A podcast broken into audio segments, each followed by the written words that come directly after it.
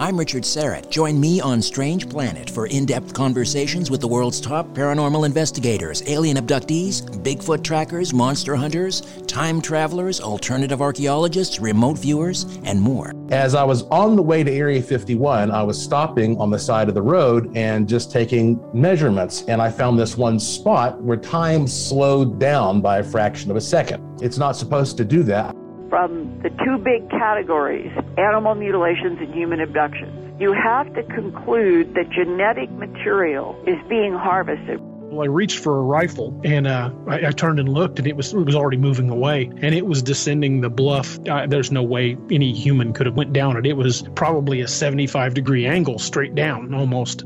On Richard Syrett's Strange Planet, we're redefining reality. Listen now wherever you get your podcasts do not go any further. Turn around, go home.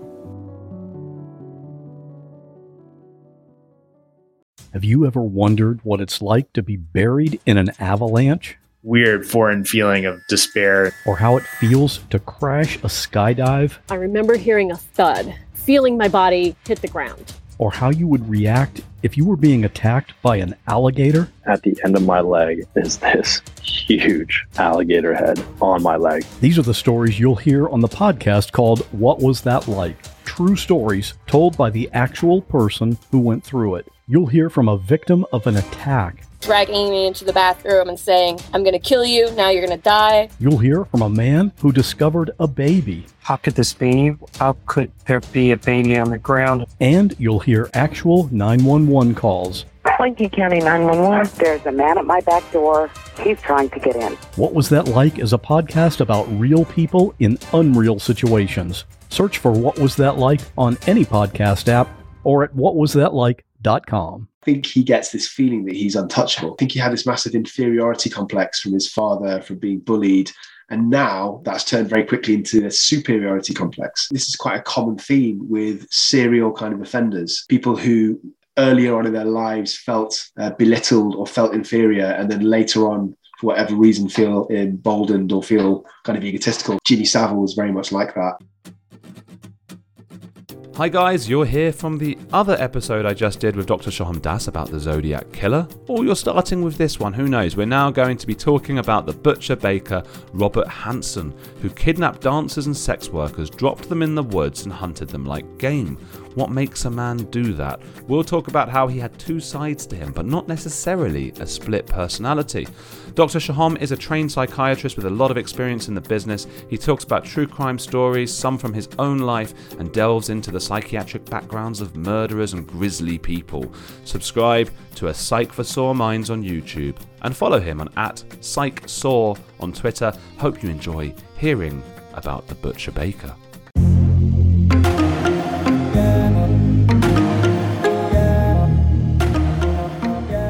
Hello again, or hello for the first time if you didn't watch our first little collaboration with uh, Dr. Shoham Das from A Psych for Sore Minds. He's a very well renowned psychiatrist. Hello, Dr. Shoham, how are you doing? Hello, Mr. Gold. Very well, thank you. I don't know if I'm world renowned, but uh, I'll take it. you are increasingly becoming world renowned. And I'm Andrew Gold from On the Edge with Andrew Gold, where I interview lots of uh, interesting people and get into their minds, psychopaths and things like that as well. Lots of crossover. And today we wanted to look at, and I'll be asking Dr. Shoham about Robert Hansen. Now, Robert Hansen was known as the Butcher Baker in the 70s and 80s. He went after sex workers and exotic dancers.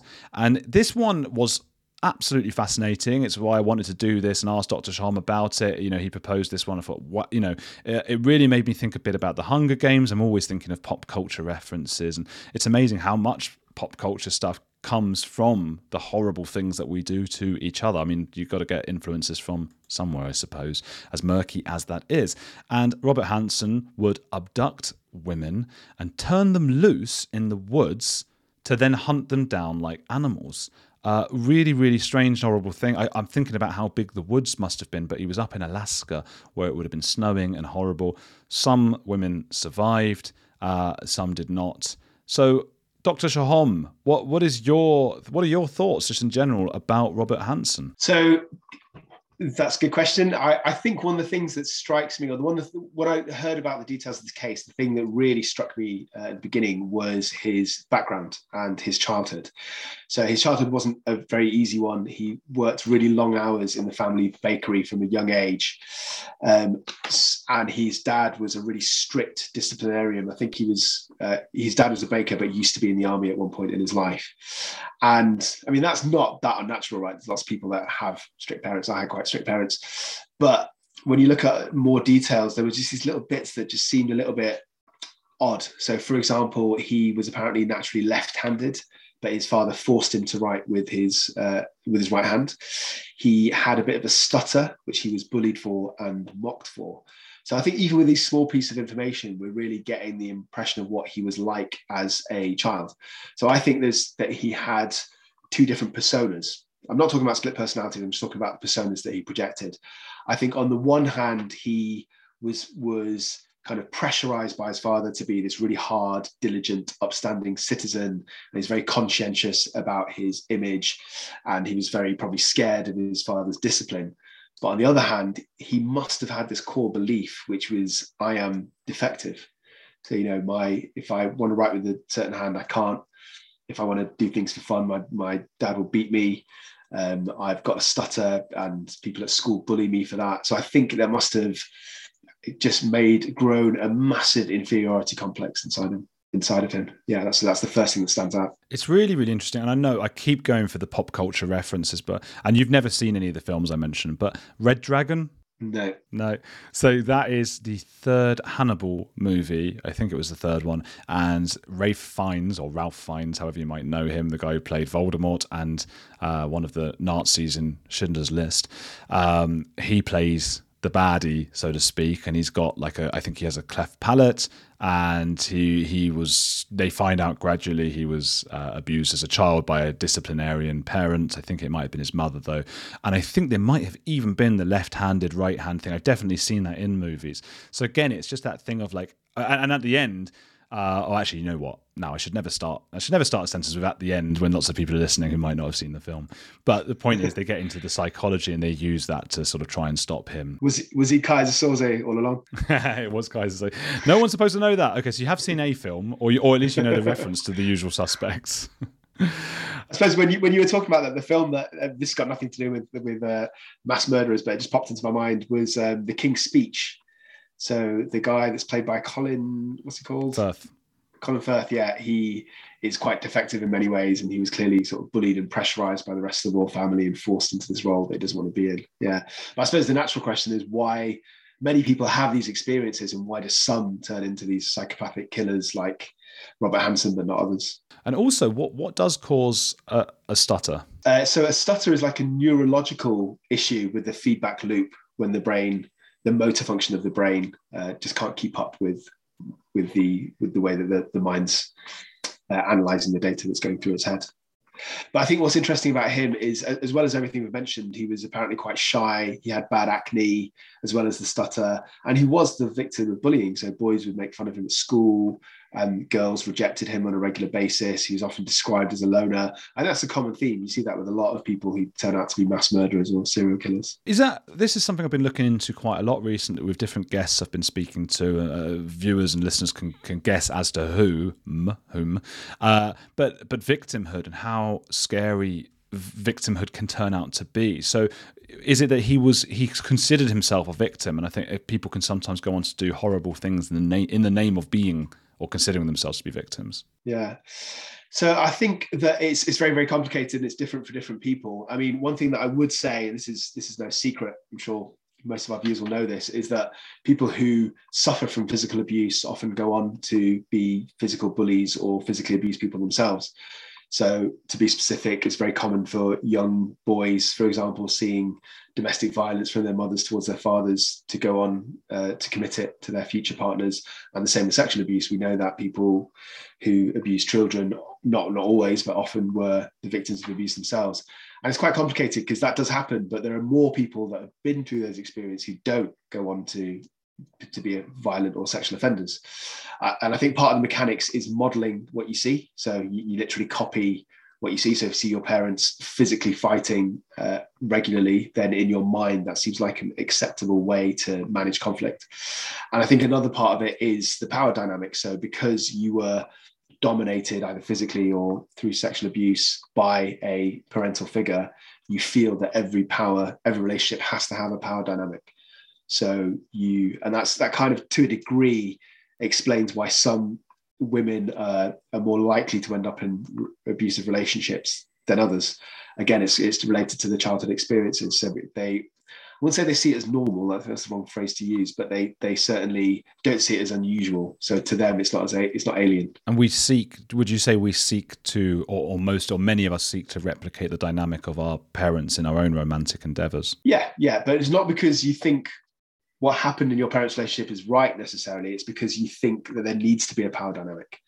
So it's not so somebody who's watched their father abuse the mother doesn't think that's a good, you know, uh, doesn't overtly think I need to do that, but they will think that there has to be somebody has to be in charge and somebody has to dominate, somebody has to be stronger, and I'd rather it was me than than my partner. And so they go into relationship expecting somebody to be dominant. And then Robert Hansen, then he sort of exhibited this dominance at first in uh, hunting animals, um, going out in the woods and hunting animals and things like that. Before he moved on, of course, to to people. So, so, so, is that how it manifested itself in him? So, I, I think all of this is tied in. I think that Hansen was a social outcast. We know that he was a bit of a loner. He spent a lot of time alone. He became quite an avid game hunter, and he became quite good at it. And you know, people stick to doing things as a hobby that they become quite good at. So I wonder whether he had all this embarrassment and shame and rage from the way that his father was physically abusive towards him, the way that the males in his schools mocked him, the way that the females in his in his schools and his peers rejected him. So I wonder whether he he felt this need for sexual dominance on women because of all this rejection, and then he kind of displaced it into into the act of hunting and just became this like really warped kind of character. Hey, it's Andrew. If you're enjoying Heretics, there's another podcast I want to recommend to you, especially if climate change, global conflicts, and an upcoming election are making you feel like we're on the brink of disaster. What Could Go Right is hosted by Progress Network founder Zachary Karabell and executive director Emma Varvaloucas. On What Could Go Right, the hosts sit down with expert guests to discuss the world's most pressing issues without resorting to pessimism or despair that we hear so often. Instead, they look back at how far society has come and look forward at what it will take to achieve an even brighter future. Is progress on the way? They may not have all the answers, but on what could go right, they're asking the key questions. Tune in to hear interviews with upcoming guests like writer Coleman Hughes, CNN host Fareed Zakaria, and economist Alison Schrager. If you're looking for a weekly dose of optimistic ideas from smart people, join them every Wednesday on What Could Go Right, available wherever you get your podcasts.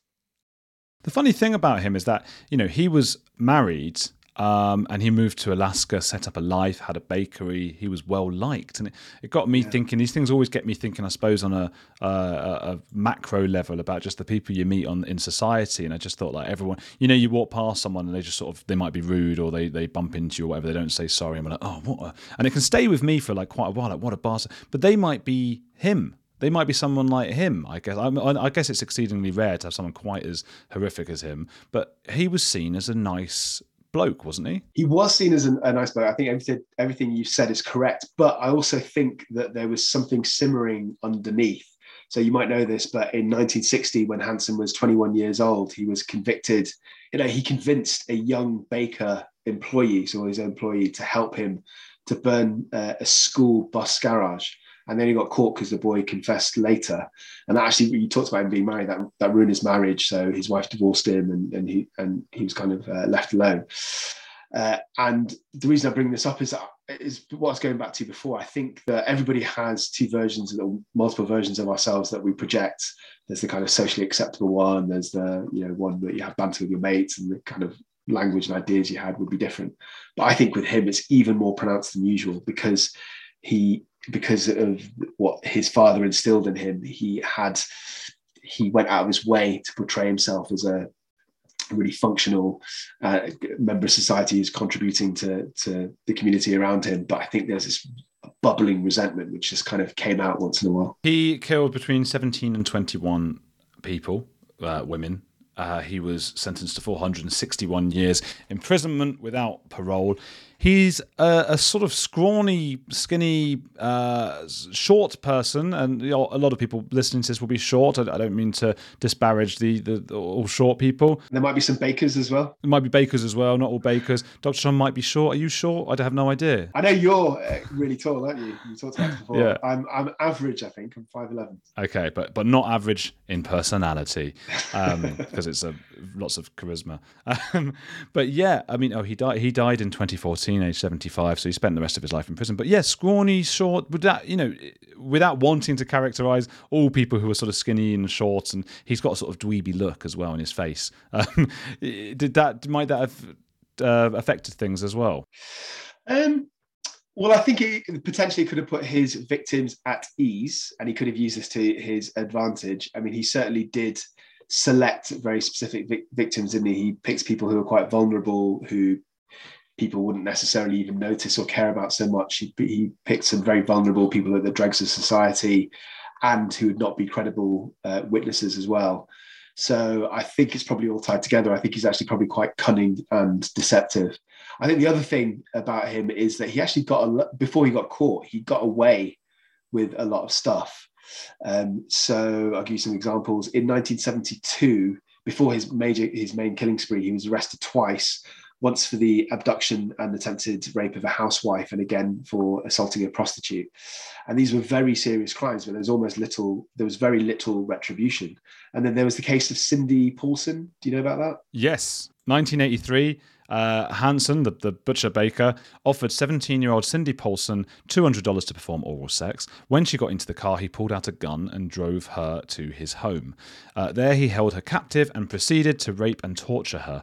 She later told police that after Hansen chained her by the neck to a post in the house's basement, which is horrific, he took a nap on a nearby couch. When he awoke, he put her in his car and took her to an airport, where he told her that he intended to take her out to his cabin, um, a shack somewhere, like in a in a valley, in a river somewhere, only accessible by a small plane. Paulson crouched in the back seat of the car with her wrists cuffed in front of her body, saw a chance to escape when Hansen was busy loading the cockpit of his airplane.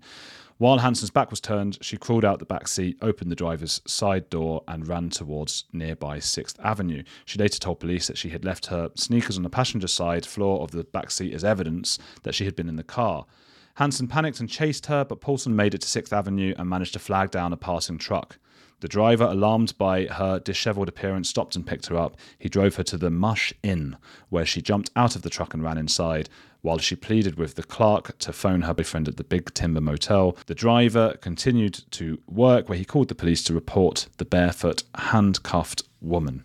So, yeah, what are your thoughts on on that? I have got some thoughts on that, but I'm just going to uh, uh, uh, take a little sidestep, if I may, and give each other a chance to shamelessly plug our channels. So, for my viewers, uh, Mr. Gold, what could why should they watch your channel? What kind of things can they expect? Well, if they're fans of your channel, then there's no reason they wouldn't like mine, I think, except I have far less expertise in anything. No, but I am a journalist. I'm a professional journalist. So I investigate people from another angle. It's almost like the complete suite, isn't it? If, if you've got the psychiatric angle from you and they've got the journalistic, societal part from me as the journalist, I used to work at the BBC and exposed people for all sorts of weird, strange things they were doing. But my podcast, my channel, has got all sorts of weird, strange minds from uh, psych- psychopaths and murderers to uh, the man who had to eat his friends. Uh, after crashing in the Alps, and also celebrities and famous people. Amanda Knox was on recently. So it's profiling these people in a similar way to how you do, except mine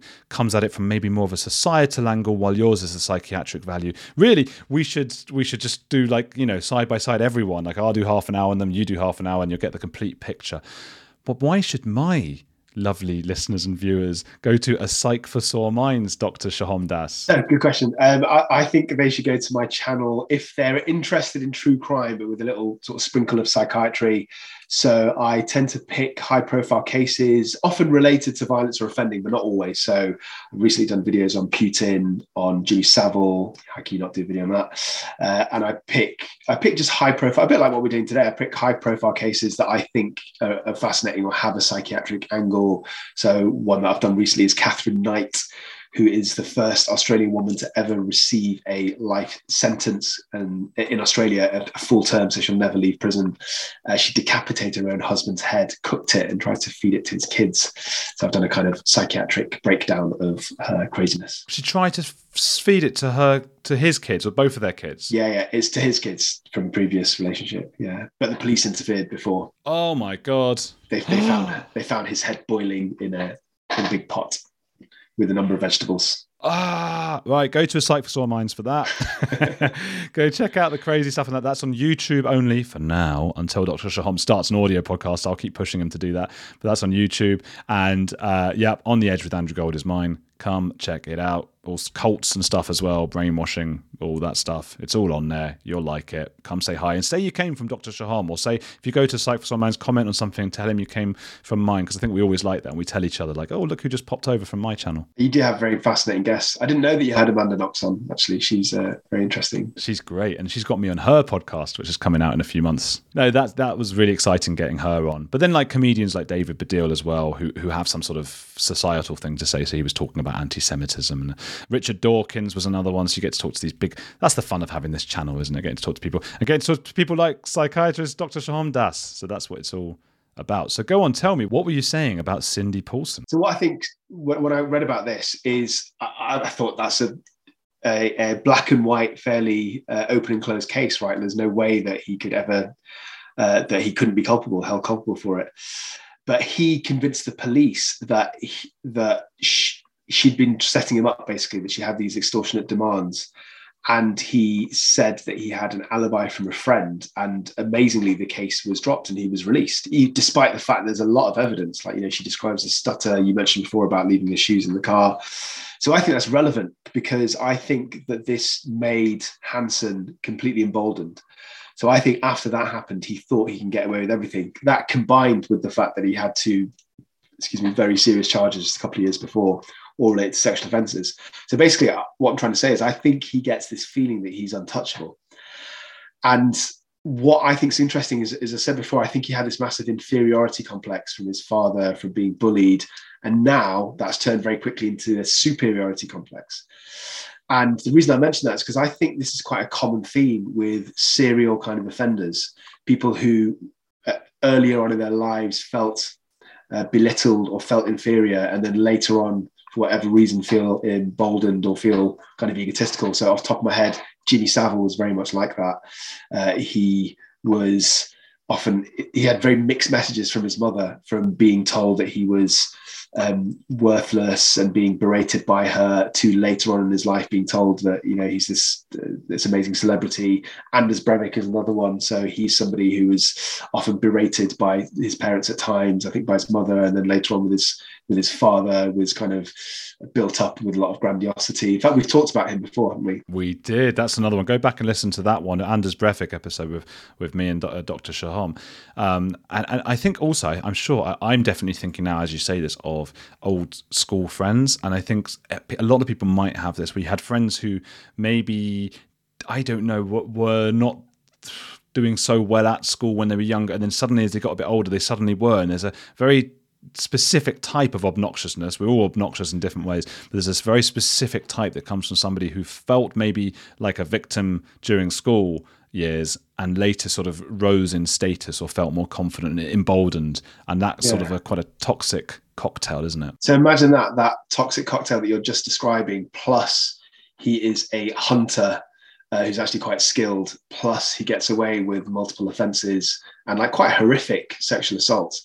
So you can kind of understand, you can't excuse his actions, of course, but you can understand how all those things combined might lead him to, might encourage him to carry on doing what he did. What a, a very, very scary uh, individual. Oh my word! You wouldn't, yeah, you wouldn't want to encounter him.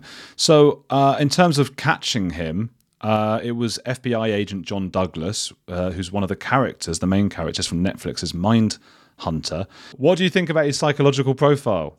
That's a really interesting question. So, I think there's I think there's a mis um, a misperception or a misunderstanding that, that forensic psychiatrists such as myself do criminal profiling, and we absolutely don't. Some psychologists do.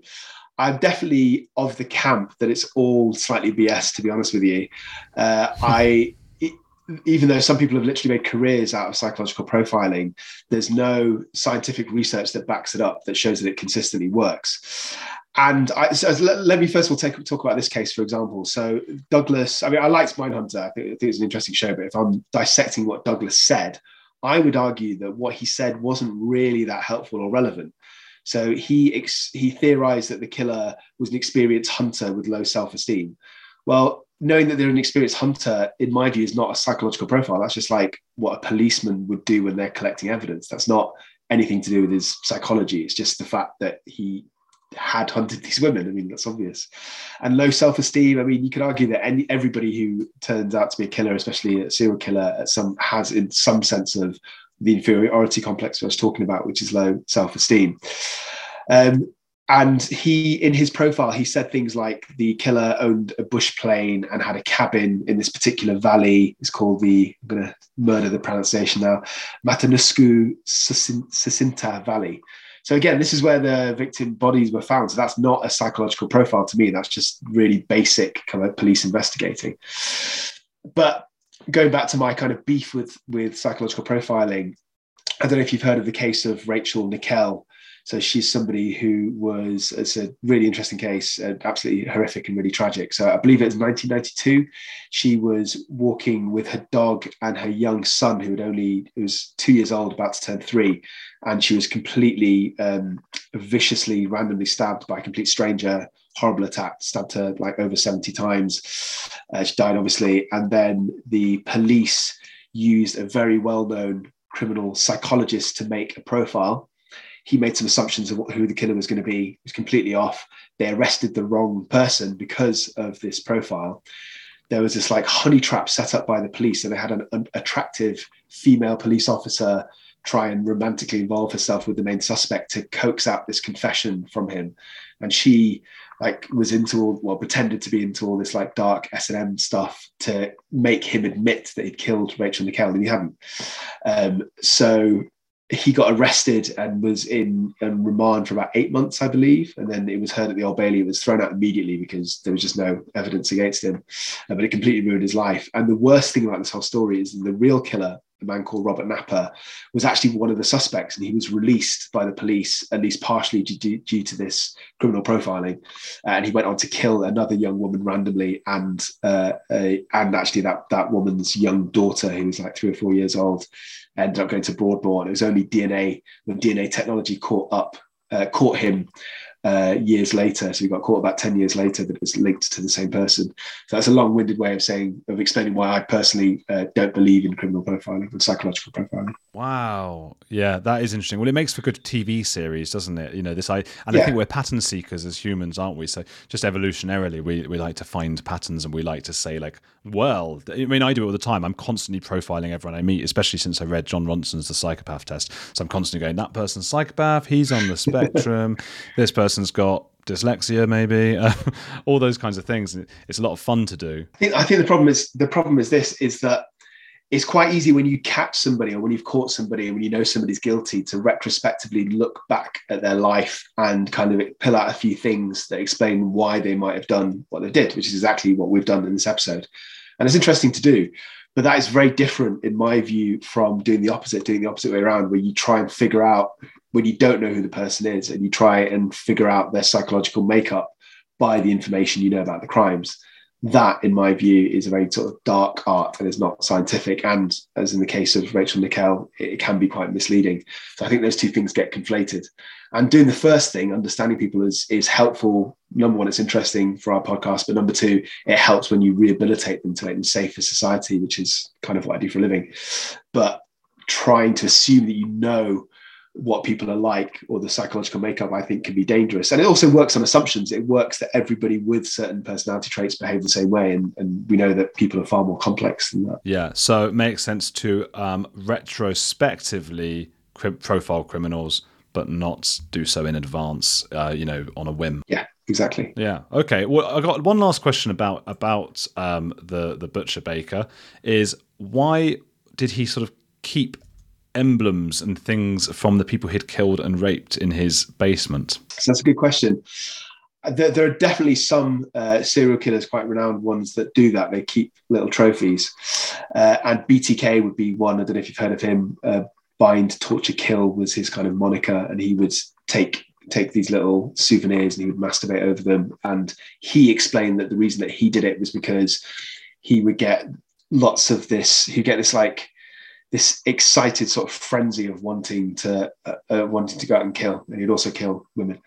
Uh, and he'd either have to go out and do it, or the other thing that he could do is that he could fantasize about it and masturbate, and that would kind of it wouldn't get it would it would decrease the craving at least for a bit. It's kind of like the equivalent of a Nicorette patch, I guess, if you're like a smoker. So just get it get get rid of the craving, but instead of the Nicorette patch be a couple of hours, this would last for a couple of weeks for him. Um, so I think that's that's why people do it. Is they they keep souvenirs so they can relive the murders in their head to kind of get rid of that craving, uh, which unfortunately doesn't work in the long term. It can only it can only uh, delay the inevitable. Is it also about status and, and self, you know, uh, self appraisal and things like that? Is that why hunters uh, keep sort of animal heads in their in their living rooms and things? Yeah, I suppose the difference would be that uh, a hunter keeping animal head is to show off to everybody, to you know, look how good I am at doing this. Whereas unless you're an absolute imbecile. If you're a serial killer, it's got to be very private, right? So you kind of, I suppose you could say you're showing off to yourself, but it's not to, it's not to show off your skills to, to the public. Dr. Shoham, that was a fascinating insight into the mind of the butcher baker. Do go and check out his channel, A Psych for Sore Minds, on YouTube, where he delves into many more true crime kinds of minds. Mr. Gold, it's always a pleasure doing a collaboration with you. And of course, I'd love my uh, subscribers and viewers to go and check out your podcast when you speak to a whole range of very weird and fascinating people. Oh, thank you. That's On the Edge with Andrew Gold. Come say hello. Tell us about that you came from each other. We like to hear it. Thank you and good night.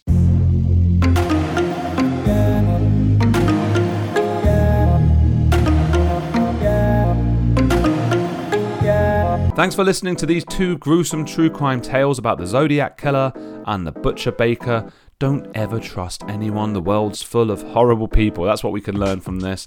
And uh, some nice people too, I suppose. Thanks for listening. Do check out Dr. Shoham Das's channel, A Psych for Sore Minds, on YouTube. And I'll be seeing you on the edge.